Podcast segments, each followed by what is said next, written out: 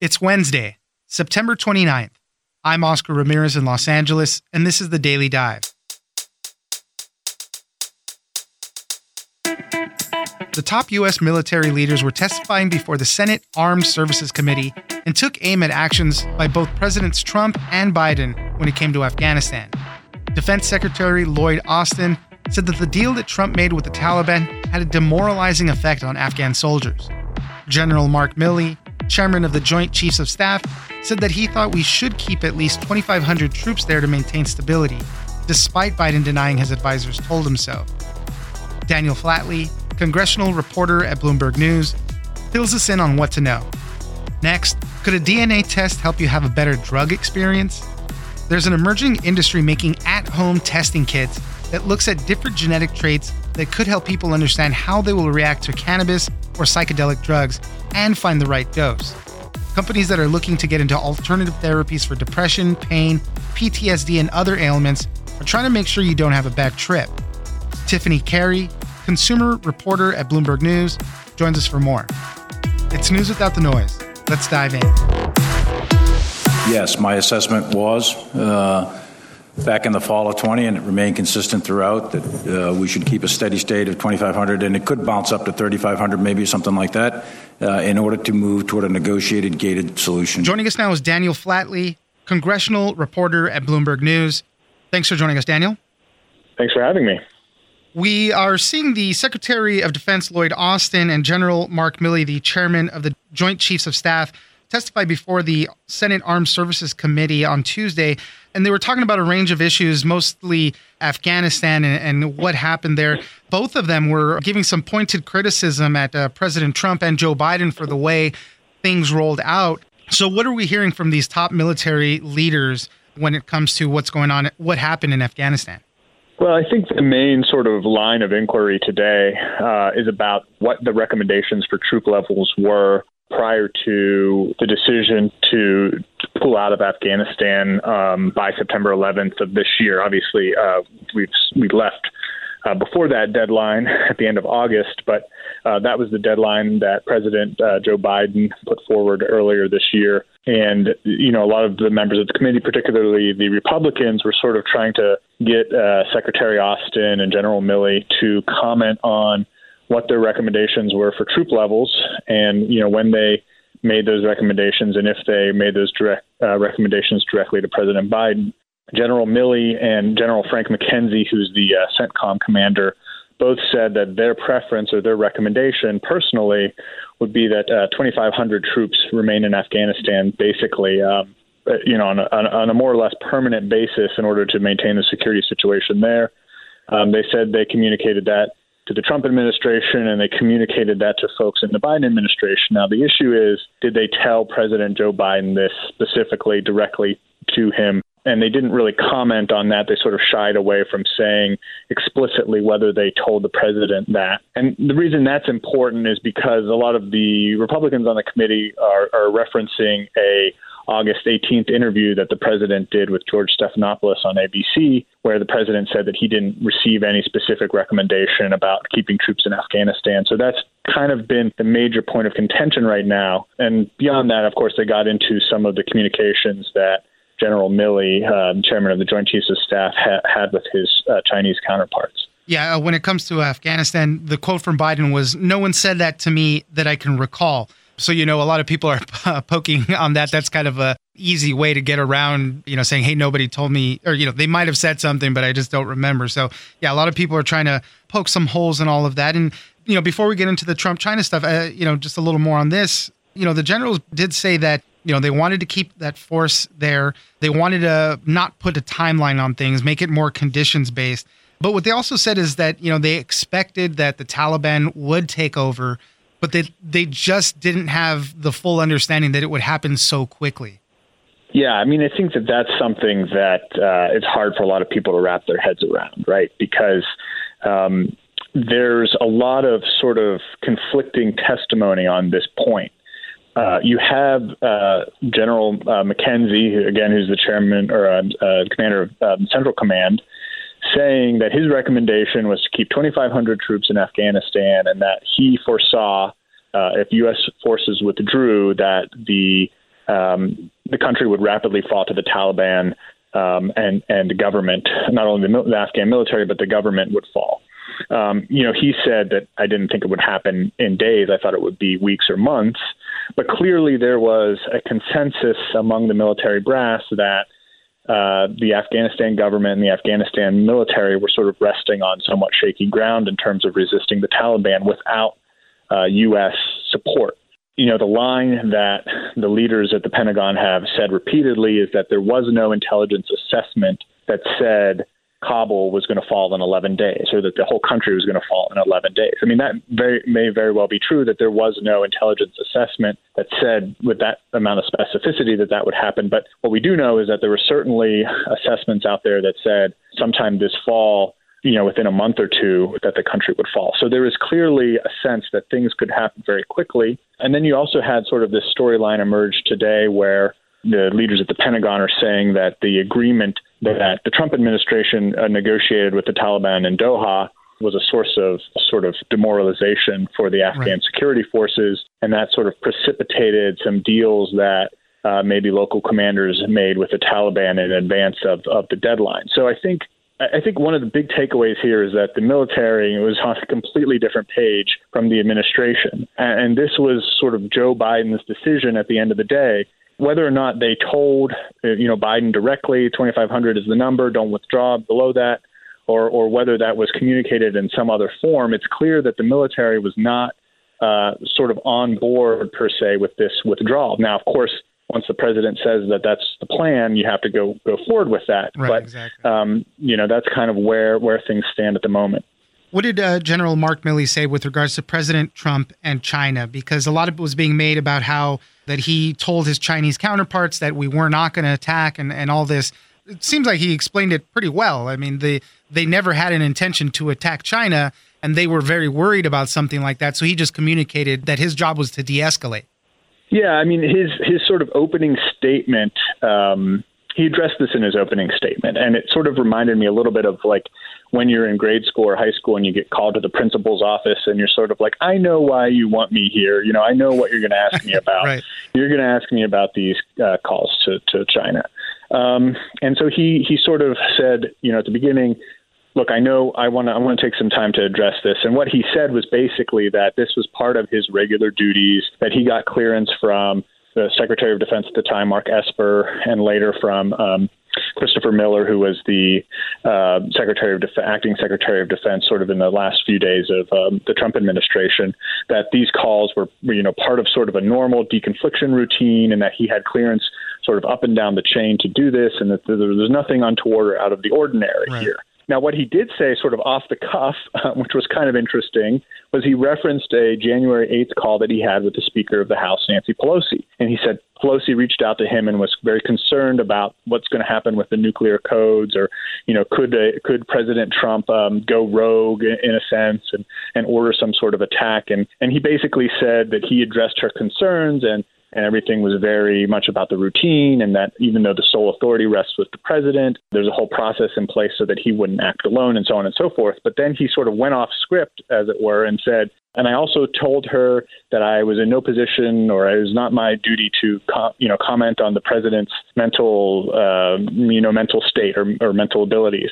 And so that was a little bit strange a little bit off script but he did sort of I think try to communicate to, to folks today that what he was doing was sort of all part of a, of a routine process at the Pentagon. Although I think what was really interesting is that it emerged that he had talked to not only Bob Woodward and Robert Costa for this this book that we're talking about now, these comments that we're talking about now, but to other authors of other books. And and Republicans have really picked up on that as sort of a theme like why were you talking to all these reporters? And you know how long did it take? And did this distract you from your other duties and things like that? So it's Right. In, in some ways, sort of a, um, it could be you know seen as an unforced error on his part, on Milley's part, to sort of be spending all this time talking with the press about these sensitive issues when you know there were some very uh, real problems uh, presenting themselves. Uh, on the other hand, you know he sort of said, well, this is Milley said that this is part of my job is to be transparent and so on and so forth. So around and round we go. But that's that's a, a lot of what what happened today.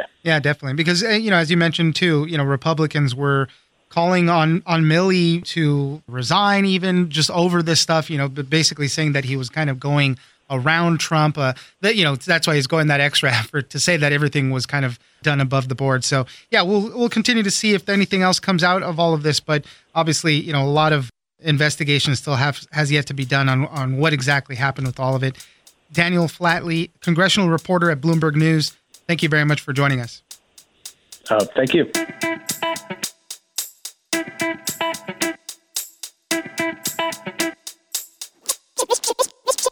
But a lot of these companies may one day also plan to take data now that they have, you know, as they develop a database of people who have these genetic variants and see what their outcomes are as they take these substances in the future. Joining us now is Tiffany Kary, consumer reporter at Bloomberg News. Thanks for joining us, Tiffany. Thanks for having me. I want to talk about an interesting topic, an interesting story you wrote about about an emerging emerging industry that's aiming to help people pick the best drug for them and the right dosing too. So we're mm-hmm. seeing companies that are developing at-home DNA tests that will uh, look at you in a, a number of different ways.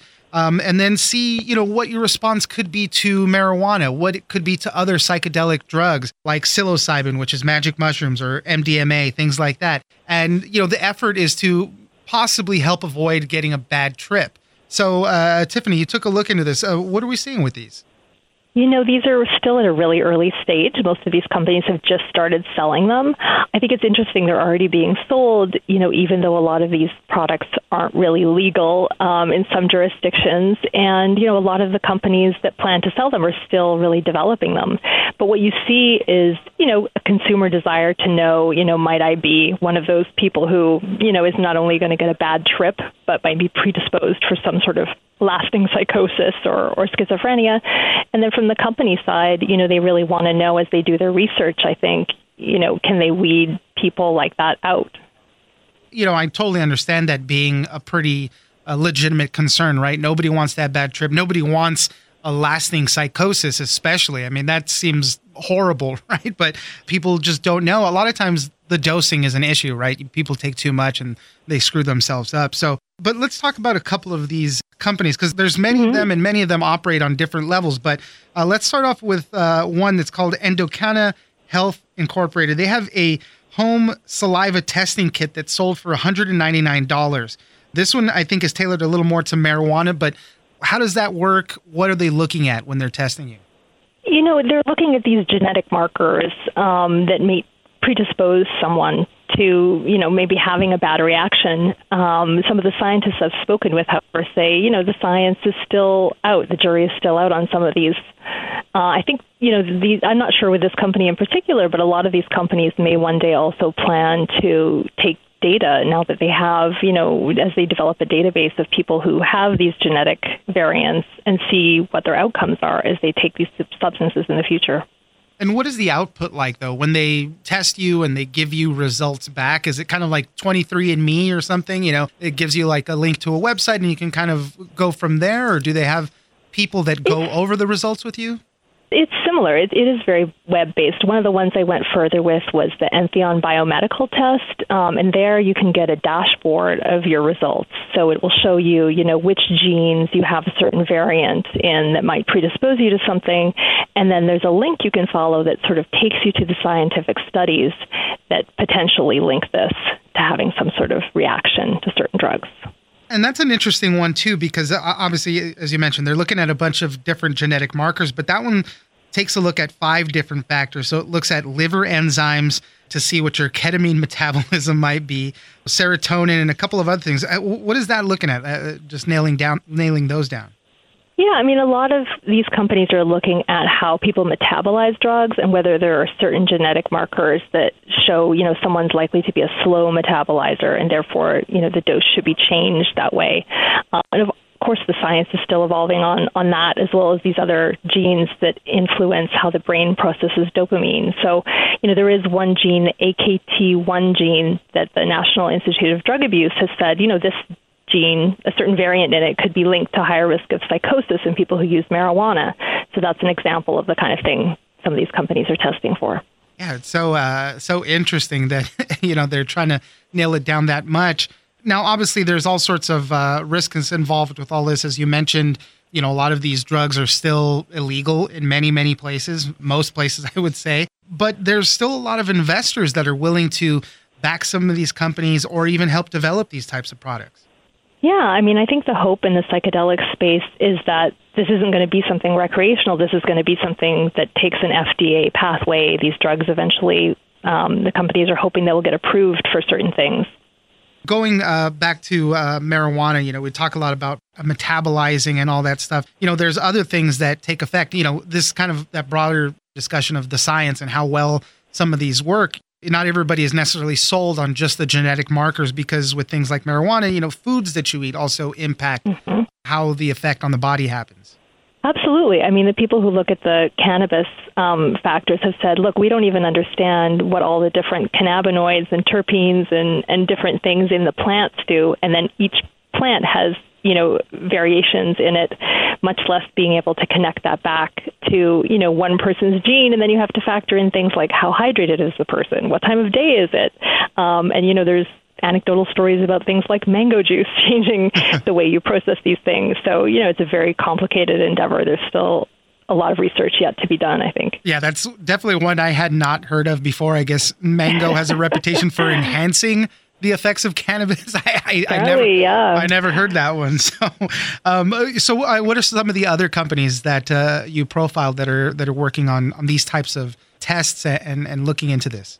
Well, Atai is a really big company, um, and they have something in one of their divisions. Um, and interestingly, you know, their chairman said, "Look, maybe we don't want to to weed bad trips out. A bad trip is not always a bad outcome. It's something some people, you know, find rewarding when they go through these psychedelic experiences. Um, and another company is MindMed, and you know they're also still very early stage. They're not selling any kind of consumer test kit at this point, but they're looking quite broadly at a bunch of different things. You know, maybe getting information from things like your step counter, pulse rate sensors, sleep patterns, and then trying to determine you know what drugs might help people with certain conditions and at what dose. No, I'm curious if um, you know, um, you know, medical studies, people that are conducting some of this stuff. Obviously, it's hard with these drugs that are, you know, not legal. But if they would want to get into get in on the action uh, of this stuff too, because you know, it might help them further their studies. It, you know, I always go back to it with marijuana, right? It's still mm-hmm. illegal at the federal level, and so hard to do so many studies with it on that front. You know, I'm wondering if they would want to be involved with some of these companies as well, just trying to get as much data as they could. Yeah, I mean, this is something that could really broadly help the whole psychedelics sector and cannabis as well. If you can sort of weed out, you know, who some of these people are who have a predisposition for a bad experience or some sort of lasting effect. You know, if those people aren't, you know, they're able to separate those people out during the clinical trial phase. That obviously helps the research of the drug. Um, and then if these things are on the market, that could help give consumers more confidence. Before we go, I just wanted to go back to that one little thing that you said about one of the people you spoke to that you know, maybe having a bad trip is not the worst mm. type of mm. outcome. why why did they go in that? You know, I, I, ayahuasca comes to mind when I think of that because people have violent reactions to it, but then they go right. through that phase of personal introspection and whatever you know that's what uh, mm-hmm. people that do ayahuasca kind of go through after that right but you have to go through the wringer before you get to that point. point and so that's kind of the thing that comes to my mind but you know what what did they what did they say about that yeah i mean look people can have all sorts of bad experiences and then interpret it the way you do, say, a bad nightmare, right? And you draw some sort of meaning from that um, and sort of come to terms. You know, a lot of these, a lot of the research for these things is being done for conditions like depression or PTSD, where there might be some trauma in the person's past. So, if you don't go through the bad experience, there's a question of whether you're processing trauma, I guess. I mean, there you go. I mean, it's just an interesting look into how these companies are developing these tests to help you nail it down. I guess make it make it a lot uh, a much better experience for you. Tiffany Kary, consumer reporter at Bloomberg News. Thank you very much for joining us. Thanks.